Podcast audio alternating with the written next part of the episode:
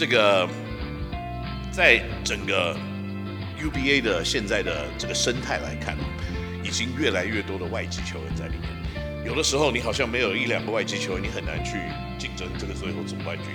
那要讲到外籍学生的开始，可能要讲到史伯恩了。那在这样子进入的外籍生，你这个的政策，你认为对现在的国内的选手有什么样子的影响？我觉得当初会，呃，让石伯恩来加入践行这支球队，我觉得最主要是因为，呃，当初践行就是没有高大的球员。对，那在篮板这个环节就非变得非常吃亏。对，那所以那时候我们当初就会想说，哎，是不是找一个外籍生进来，然后帮忙做做苦工，抓抓篮板。对，那其实确实，其实石伯恩才大一来的时候，基本上他是不会打篮球，因为他是踢足球，所以他那时候连上篮都要重学。所以那时候其实练他练得蛮久。其实那个时候有一些球员私底下有点在 argue，就是梦竹哥在这个石伯恩身上浪费太久，太多时间了。因为本来两个小时练球就可以结束，可能要拉到四小时。因为其中两小时都在讲他，就是在 在重新教他动作啊，什么什么观念啊。两个小时讲他，对，基本上都讲，所以球员都会觉得，哎，花可能花太多，莫竹哥花太多时间在他身上。但我只跟他们讲一句话，我说他不打起来，你们拿不到冠军，他是帮你们拿冠军。那确实，其实史伯恩每一年，他他也很努力，很认真，所以他每一年一直在进步。从一开始只是做苦工抓篮板，然后抓篮板把球传出来，就这样子工作。对然后顶多他的得分就是抓到二波篮板的时候篮下再插板摆两分，顶多他在前两年只有这样。对对，那其实到大三、大四的时候，你可以发现他慢慢的进化，有一些禁区的脚步，然后甚至到大四的时候拉到三分外围可以去砍到外线。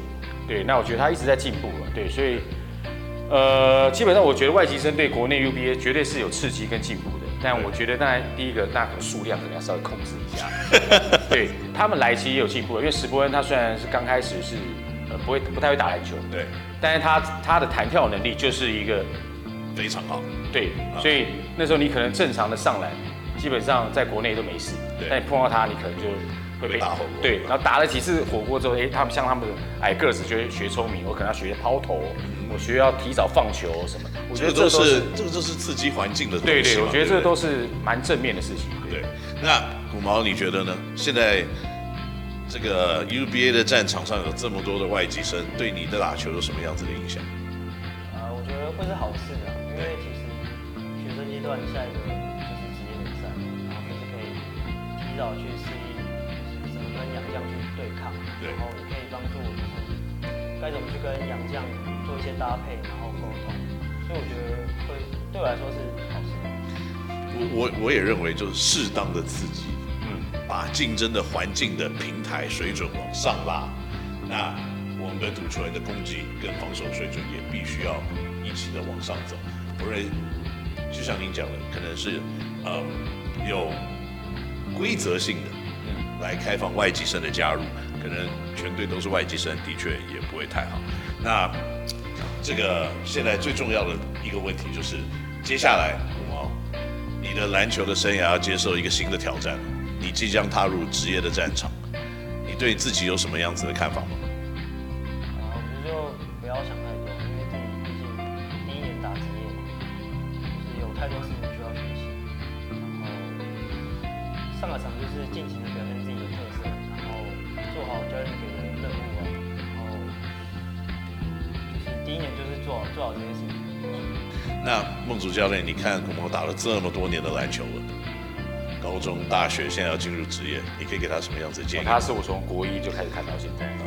对，国一那时候在花莲志强工作的时候，对，然后我们那时候呃，能人家上有去帮忙他们训练，对对，然后那时候我记得他那时候就感觉就很有灵性，嗯，所以那时候我一对一排带他的人是刘仁豪嘛，对不对？